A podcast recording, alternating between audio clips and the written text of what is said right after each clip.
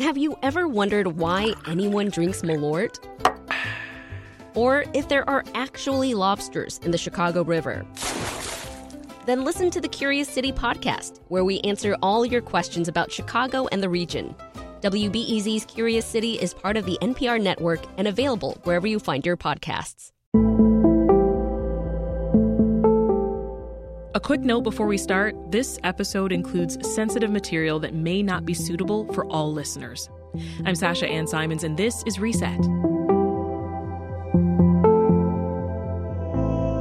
A map of which states have banned abortion continues to shift in the days following the Supreme Court's decision to overturn Roe v. Wade.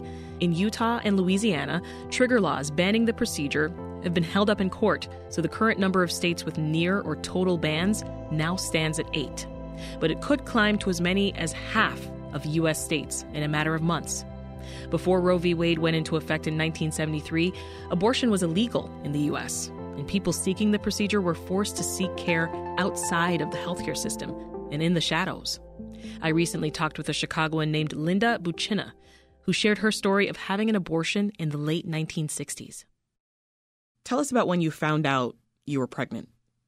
I uh, got there. I had morning sickness and I didn't feel right. I, w- I was still living at home and I was trying to hide it from my mother. And um, I don't even remember if there were pregnancy tests. I don't think so over the counter. So I figured that must be it. Yeah. How how old were you at the time? I was 19. You were 19. And yeah. And it was the morning sickness that let you know that you were pregnant or were there mm-hmm. some other my warning signs? My girlfriend uh, and I figured it out. So you said that you didn't want to tell your mother. Why? Were you scared? Oh, my gosh, yes. This is 1968, 1969, and it was uh, unheard of. It was a scandal. I was afraid she was going to kick me out. What else was going on in your life at the time? You're 19 years old. Were you in school? Were you working? Yeah, I was going to school. I was going to a community college full time at night and I had a full time job during the day. Like I said, I was living at home. I was saving up money to go away to a full time college and uh, a university. And that's what was going on in my life. And also was partying a lot, partying a lot because we were hippies, except we called each other freaks back then. Hippies came mm-hmm. later on. But you know what I mean. Yeah. Did you have a mm-hmm. partner? Mm-hmm. Did you have a boyfriend? Uh, yes, I yes I did, and um, he acknowledged that uh, I was pregnant because of him, and he did not want to get married. He didn't want to be trapped into a marriage because of a child. So I was afraid to test his commitment, really afraid about everything. And he said, Do what you want to. And my pride kicked in and I said, I'll get an abortion. So you're I didn't think that he would support me. I know he wouldn't marry me. Yeah. You know, it was just all on me. How important was that piece to you, marriage? Oh, at that time, I didn't think that uh, marriage was an option because I was so young. And it would have been what they called a shotgun wedding. Uh, I, I was just really freaked out about the whole thing. So you you made the decision ultimately to have an abortion. Now, did that option scare you given the times you were living in? Oh my gosh, yes. Yes.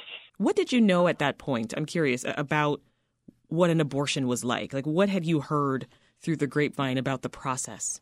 Oh, it was a one day process, and uh, that's all that I knew. I was ignorant about my own body at that time. There wasn't the uh, movement yet of our bodies ourselves. I didn't know what was going on. I was scared. I was so afraid. But uh, I had made the decision and I was very resolute about it. How did you go about having the abortion? What were the first steps of organizing that? Well, a friend of a friend of a friend gave me a phone number. And I dialed the phone number and it was immediately picked up. And I said, I need to have an abortion. And immediately I thought I had messed up because he said, We don't use that word. He didn't tell me what word they use, but um, anyway, he gave me the details what corner to be standing on at what day, at what time, and to have $600 in cash, which, as you can imagine, was a fortune. Um, wow. I'm lucky that I had saved up money for college, and uh, my partner gave me some money. Mm-hmm. So, you know, I I was uh, I, I I was prepared for it. You know, I was willing to go through with it. But like I so, said, it was frightening. You make this phone call, and there's a guy on the other end of the phone. Now, I assume this isn't a doctor. Oh no, no, not at all. Um, and and you don't know who he is. No, no, absolutely not. It could have been really bad. They could have kidnapped me, stolen the money. You know, there were all kinds of scenarios that were running through my mind about whether or not this was going to work. But there had been friends of a friend of a friend who had had an abortion, and so I thought that this was probably the only way to go. Uh, do you yes. remember the street corner that you met him at? Oh no! Chance? Once you know, it was very scary to be standing alone on the corner waiting for him, and because of certain factors, I I concluded that this was a mob run activity because it was illegal and because the guy who picked me up in a big white Cadillac uh, never turned to look at me, but I, I could see that he had really dark, wavy, greasy hair. So I concluded that that's what this must be because this was a well run organization. Mm-hmm. That's why it cost so much. Yeah. No, they, they definitely did this and did this all the time. And he drove all over the place. I think that was on purpose. And he picked up another girl, another one, he said. And she got in and uh, the car, and we both crouched in the corner away from each other, too afraid to even talk to each other. Wow. Describe the place where he eventually took you, where you had the abortion. Is was it a house? Was it some oh, sort it of? was like I said. This was a smooth operation, and I was brought to the back door uh, of what turned out to be a doctor's office and clinic. And a nurse, and she was really dressed up in the nurse's outfit, received me and the, and the other girl. And we were ushered inside and told to wait. The other girl went first, and then it was my turn. And then what happened um, next? Well, the other girl had obviously been throwing up, but anyway, I was ushered into a room and I felt so vulnerable getting undressed, and I'd never had an internal examination before. I didn't know what a speculum was or anything like that. It was so strange and frightening. I keep on using that word. Yeah. Um, and so he widened me. Oh, he gave me a shot, and then he widened me so that he could get in. Mm-hmm. And I found out later about the procedure. It was, it was really a simple procedure. It's just scraping the inside, not scraping bad, but um, the inside of your uh, uterus. It was over very quickly, and um, he came up to me. I was I was clenching my hands on my chest. I was so frightened and uh, he came up to me and put his hand on mine and said, You're not pregnant anymore. I'm not doing this for the money. I'm doing this because you deserve a second chance. Hmm. And you, uh, you describe that um, procedure. You know, obviously, any woman listening right now knows what you're talking about when you said he widened me um, uh-huh. so that he could uh, enter. Um, uh-huh. I imagine that was painful. That was your first time. Oh yes, you hadn't I mean, had a gynecologist. He had a, even though I was given a shot, um, not really. Yeah, I, I don't remember any effects of it. I just remembered being terrified and Right. realizing that at this point anything could happen to me. This could be botched up, but I was lucky. I had an illegal but professional abortion. And then The after effects, it, it wasn't just the abortion, it was the after effects too. describe that. Um, Well, physically, uh, this doctor, I must a- admit, talked to us, gave us medication to uh, to help with uh, the hormones, reverse the hormones, which were going full throttle pregnancy, and gave us his uh, home number and said if there's any problems, call me. But the gauze that I put in there has to come out in 24 hours. hmm And in 24 hours, I tugged at the gauze and it wouldn't come out. Oh my goodness. Um, uh, so what did you do? and I had a private talk with myself and I said, I have to do this. And I tugged and I almost fainted with the pain. I had to hold on to the sink. And uh, it was a mess. It was a bloody mess. But I didn't bleed for long. And there was that, so there was that physical thing, but the emotional uh, impact of that was overwhelming.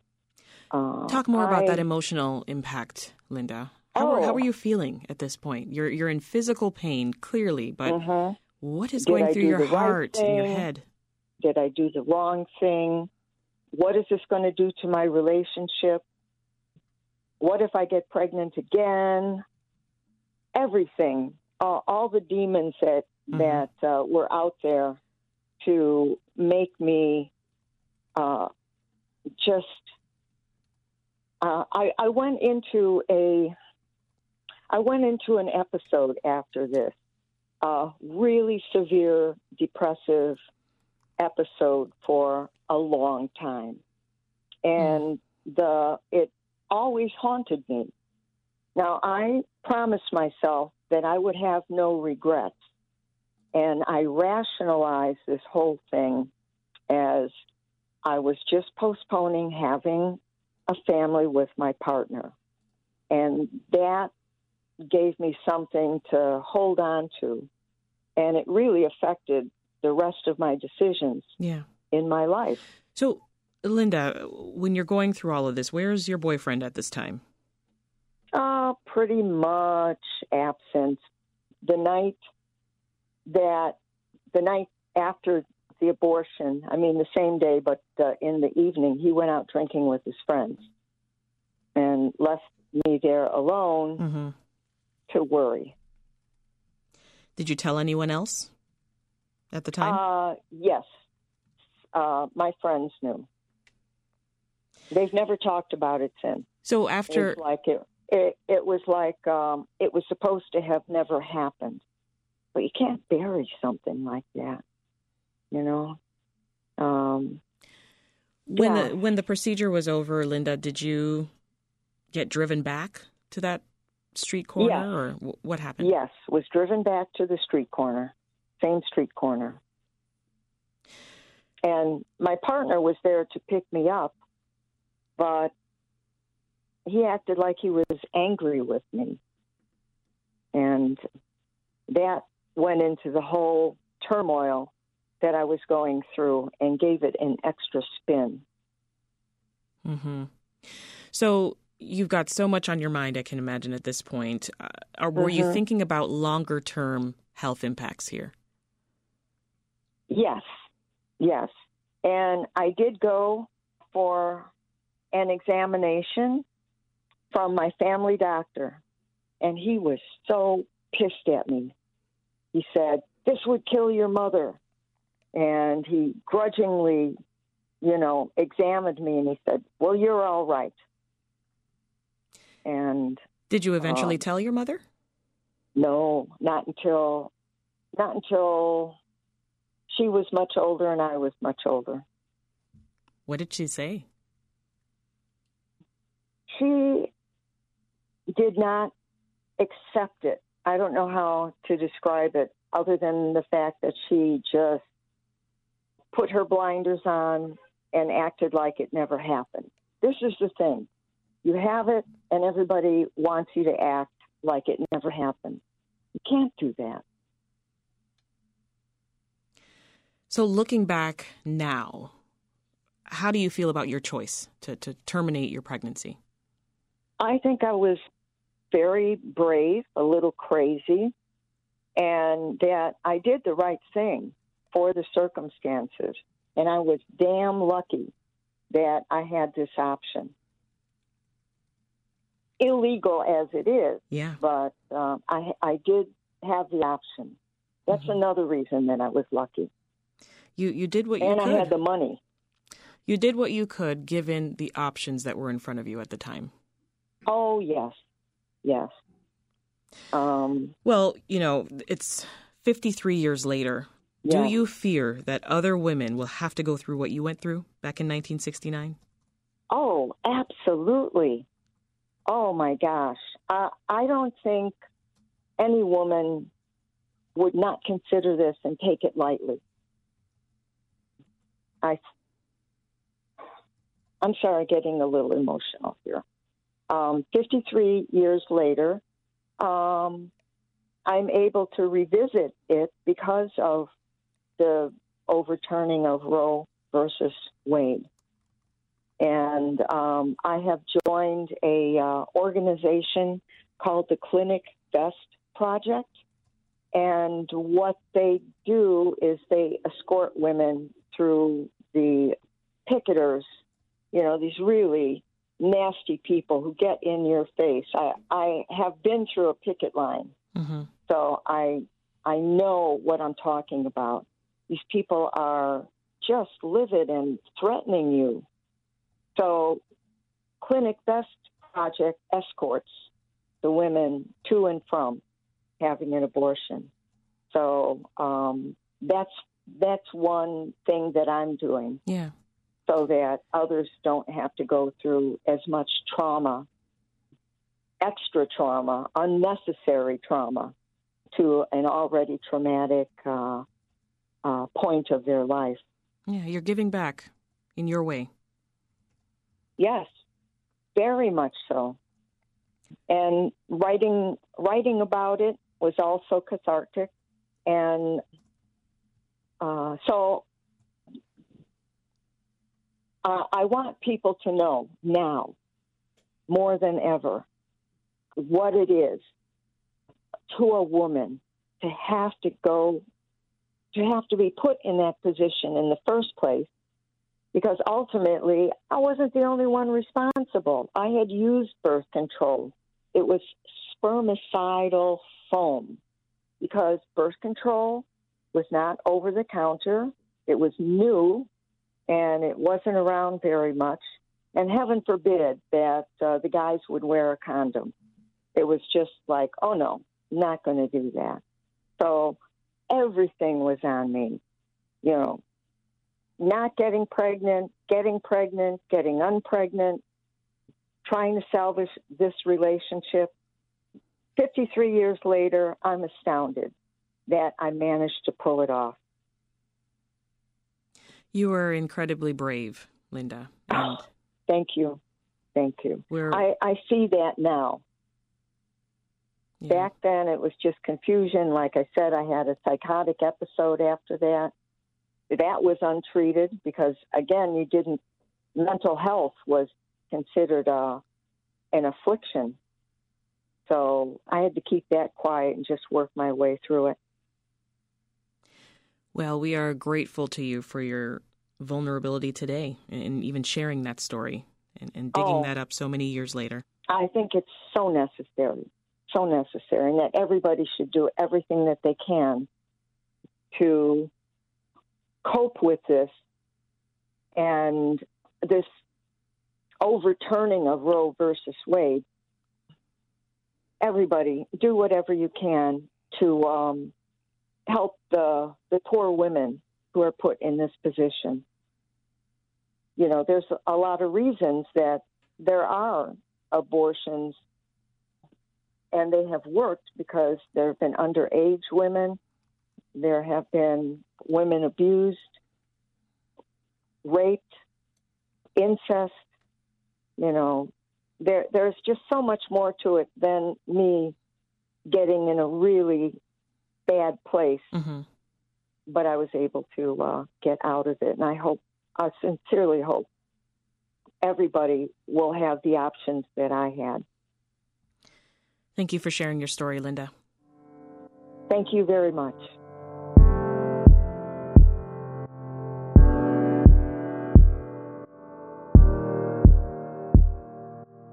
That's all for today's reset. We'll be following the future of abortion access in the United States very closely. Be sure to subscribe and leave a rating. It really helps other folks find us. And we want to hear from you. How are you reacting to this news? What's going through your mind now that Roe v. Wade has been overturned? Leave us a message at 888 915 9945. I'm Sasha Ann Simons. Thanks for listening, and we'll meet again soon.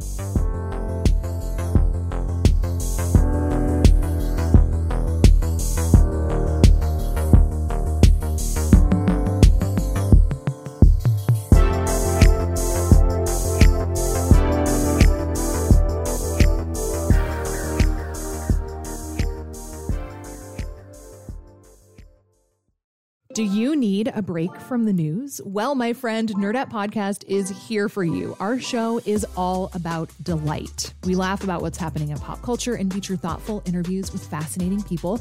We even have a monthly book club that you can participate in. I could just go on and on about it. I loved this book. It was an experience, I'll tell you that. I discovered authors I had never heard of, and I'm really happy that I did. Come hang out with us. Listen to Nerdette wherever you get your podcasts.